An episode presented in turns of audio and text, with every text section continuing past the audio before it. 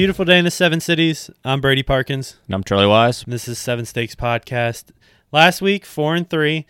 Not the ideal start to the season, but a winning week's a winning week, especially in sports betting. That was some frustrating losses there and some really surprising games. Yeah, it was a really weird week. Uh, there were some some definite teams out there that won games that I did not expect to win anytime soon. exactly. I mean, the New York Giants are unfortunately not going to go winless on the season, even though I, in one of my predictions, had them going defeated. But Sorry, hey, you weren't the only one because I I said I thought the Bears would probably be a pretty likely team to go winless all season, and they pulled off one at week least, one also. At least they were playing in a monsoon, so the Yeah. 49ers have some reason. They're like, oh, it was crazy weather, you know, like. But the Titans, I mean, I'm happy we didn't pick them for a division winner, but the Colts didn't look. The whole division, top to bottom, Whole division looks pretty bad. looks terrible. Luckily, the Colts ended up with a tie, so they're you know tied for first place in that division right now. Uh, They should get be- they should get better throughout the season, though. for sure. I, they started out really slow last year. I think they started out with three or four losses to you know, and then they went on that crazy run, and then they end up losing the Jags in week you know seventeen. So Yeah, maybe bringing a bringing in a new quarterback. It's gonna be a little bit of a learning process early on. Yep, they're gonna have to get in touch on offense. Some disappointing starts to the season. I think the Cardinals really surprised me how terrible they looked against the Chiefs. The Chiefs looked incredible, and obviously we get Yeah. a crazy Thursday night game tonight again after getting you know Bills Rams last week, Chargers and Chiefs this week in Arrowhead. Wow. yeah, one should be a pretty exciting game. Probably, I would imagine quite a few points being scored in that one. I, I hope so. I mean, I've got a pretty crazy parlay in, and I need a lot of points in it. So. Yeah, I still need to construct something for tonight. Some big storylines. Dak Prescott out. Yeah, it's got to be the biggest storyline of the week, really. I mean, it pretty much, I mean, don't want to say it totally tanks the Cowboys season just yet, but it doesn't look good for him. Uh, I think, I mean, I've heard anywhere from four to eight weeks at this point for it. Um, but they already, I mean, even with him in the game, they looked pretty bad out Yeah. there. They looked like they weren't even uh, so out of touch. Their offense and Only team to not score a touchdown yet. that's crazy. Yeah. So that obviously affects the Eagles' odds. You're going to see the Eagles take a big bump in their division winner odds now. They Yeah. looked pretty good. Jalen Hurts and the Eagles. I mean, they, they were playing the Lions, so Hey, we said the Lions are going to be good, and they gave the Eagles a scare. Yeah, they did. They did for sure. Bills looked incredible week one. We were projecting that. Josh Allen is tied for first for MVP odds right now with Pat Mahomes. And Micah Parsons had a good game in that Cowboys game, had two sacks. There was only one defensive player, I think, that had a higher rating than this week, and that was Myles Garrett. We knew he was going to be a scare for that defensive player of the year. Uh, our defensive rookie of the year, nobody really stood out defensively for rookies this week, but we'll see going forward. Offensive player of the year, Justin Jefferson, man. Yeah, gave us a pretty good start there. Yeah. Which we, you know, we picked the Packers for our preseason division winner for the NFC North, and we still had them projected to lose that game. Yeah, You so know. it doesn't that one. Yeah, we we know the Vikings are still going to be a pretty good team, and those two teams we def we put them down to split. They played in Minnesota, so and the Packers just for whatever reason come out and view uh, Week One as like a extra preseason game or something. Yeah, last year they lost. They got blown out by the Saints. This year they come in in Minnesota. I think they what they were like a three and a half point dog or something like that, or were they favored? Mm. I don't know what it ended up at. I think it was pretty close to a pick 'em at one point. I think the Vikings may have been like a one point favorite or something Yeah, real small like that. The line is moving around a little bit. They were without Lazard, one of their top receivers. So we expect them to rebound, and we're not too worried about them actually pulling off that division there. Yeah, no. I, give them a little bit of time to get things going. I think we'll be all right. So Um, And I mean, if I don't know. Do you have anything else to talk about for last week? No, I don't have anything because that that uh, transitions right on into my first pick of the week. Let's roll with it. All right, so do like the Packers to bounce back, and we're going to be taking them to score over 26 and a half total points this week against the Bears. Uh, you can get that one at minus 105 right now. Aaron Rodgers said it last year. He's he owns the Bears. I think he's going to keep that one up here. Um, we already t- said last season they also started out with a terrible game in Week One. Uh, they ended up bouncing back in Week Two last season and put up 35 points. Won't be surprised at all to see him do something like that again here. Uh, this game's uh, primetime game Sunday night, and over the past two seasons, the Packers haven't scored any less than 30 points in a Sunday night or Monday night game. And in those eight games, they've averaged 36.8 points per game. So they seem to like playing in spotlight. I would imagine they'd like to bounce back, uh, you know, show that they're not just some terrible team because Davante Adams left. There's chance Allen Lazard's going to be getting back out there this week. Um, yeah, just like the like the Packers to really bounce back. Aaron Rodgers to show he's still a star quarterback in this league and go ahead and beat up on the Bears a little bit. We really hope they bounce back this week. Moving on to my first pick here, I've got Rashod Bateman over 44 and a half receiving yards versus the Dolphins at minus 115, and that's on BetMGM. That's where you can get the best odds for that right now. So last week he was just behind uh, Mark Andrews in targets with five. The Dolphins against the Patriots, they allowed an average of 11 yards per reception last week. So I see him. He's growing as Lamar Jackson, one of Lamar Jackson's favorite targets on this offense. And actually, last year they played the Dolphins, and this is one of Rashod Bateman's highest receiving totals. He ended up with six receptions on eight targets for 80 yards. And I expect him. I know he's he's a big threat player. This could turn into a shootout easily with the Dolphins, and we could really see what we got with Rashod Bateman here.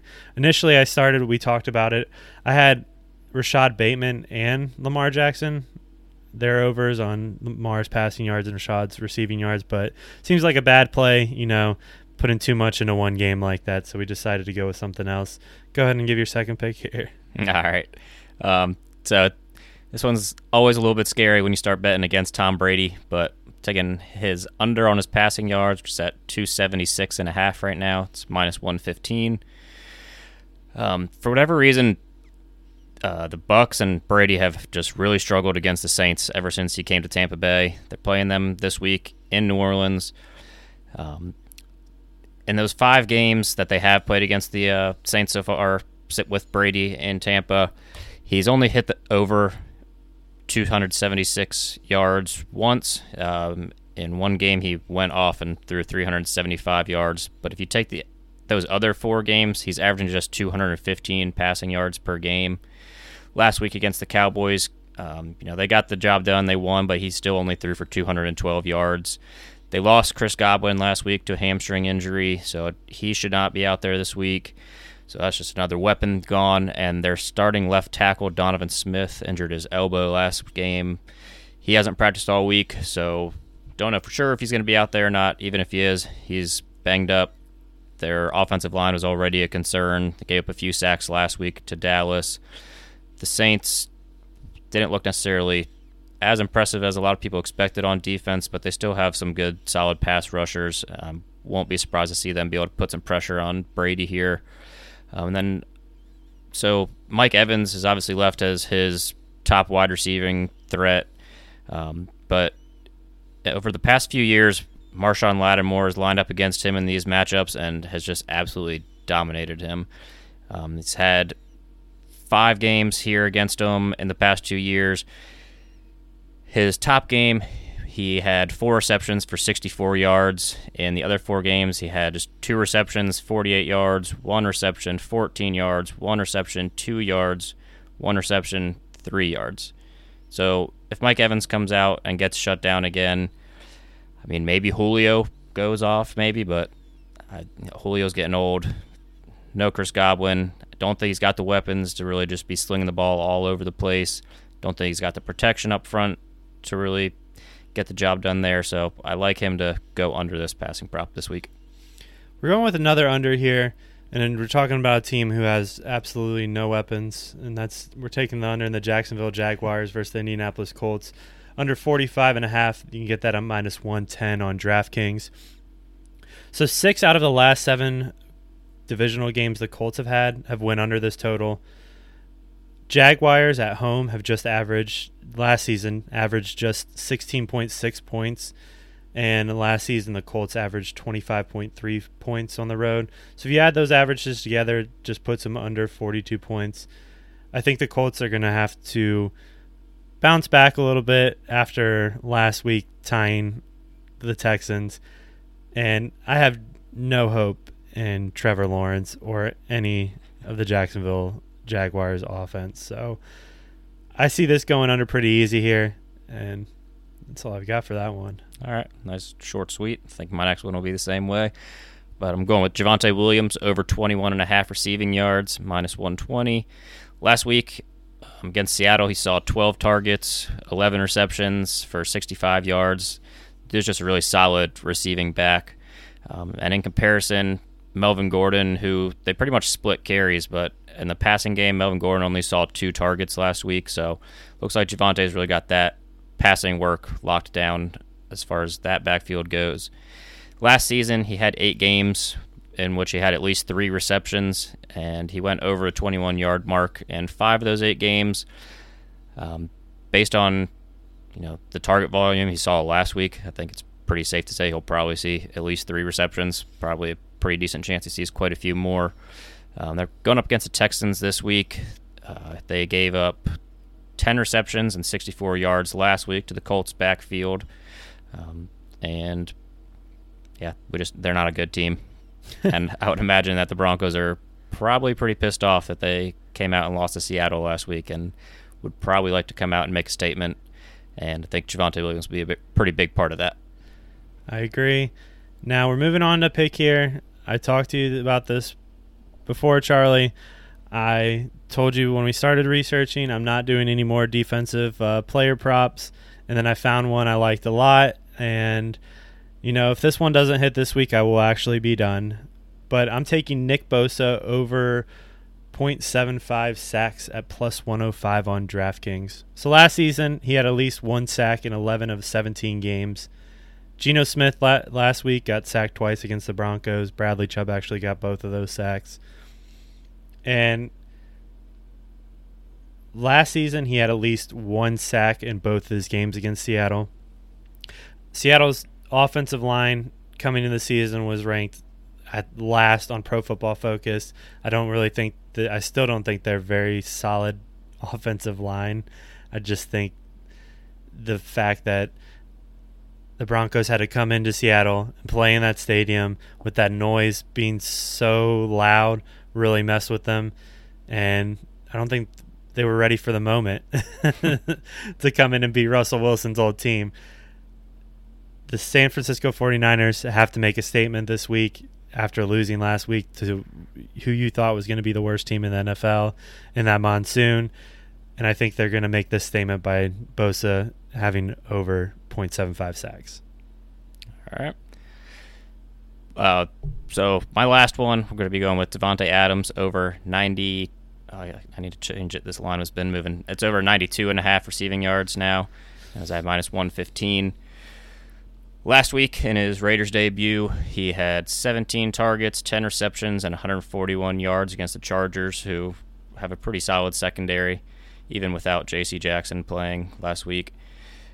Um, so in comparison, Hunter Renfrow and Darren Waller were the next closest in targets, and they both only had six targets. So he was, I mean, Derek Carr was just looking uh, Davante Adams' way every single time it seemed. So, and I, we've seen that in the past with Derek Carr. He's just not afraid to hyper target his favorite receiver. He's seen it a few years back when Darren Waller was pretty much their best receiving option, and he just was fed the ball constantly.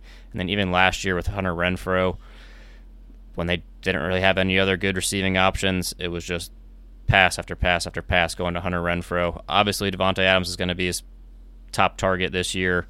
Guys played college football together. Uh, Derek Carr recruited him to come there this year, and so we just saw it in Week One. Just 17 targets is pretty outrageous. Um, so they're playing against the Cardinals this week. Really bad secondary, really bad defense in general. You talked about it in the opening, how they were pretty disappointing, getting torched by the Chiefs. They go up 360 passing yards. Um, you know, I think the Raiders are going to be able to come out, throw the ball around on them, just like the Chiefs did. Davante Adams probably going to get a whole bunch of targets again, and I think it's pretty. Uh, you know, I, the fact that this line's south of 100, I like it. I'd probably play it all, Yeah. almost all the way up to 100, I think. That's insane. You were pretty confident on that one. You're pretty confident in all your bets, actually. And that's all we got. That's seven picks, seven stakes podcast, and we'll just go ahead and review them here. We've got the Packers over 26 and a half total team points. Colts and Jags under 45 and a half. Tom Brady under 276.5 passing yards. Rashod Bateman over 44 and a half receiving yards. Nick Bosa over 0.75 sacks. Davante Adams over 92.5 receiving yards and Javonte Williams over 21 and a half receiving yards. Let's uh if you want to know, I mean I put a little parlay in on that. the odds are plus 8,713 for all seven of those. We're going to have to go 7 and 0 at one point and I'm feeling like this might be the week. Start off 4 and 3 and really roll with it. I'm Brady Parkins. I'm Charlie Wise. This is Seven Stakes Podcast. Thanks for listening.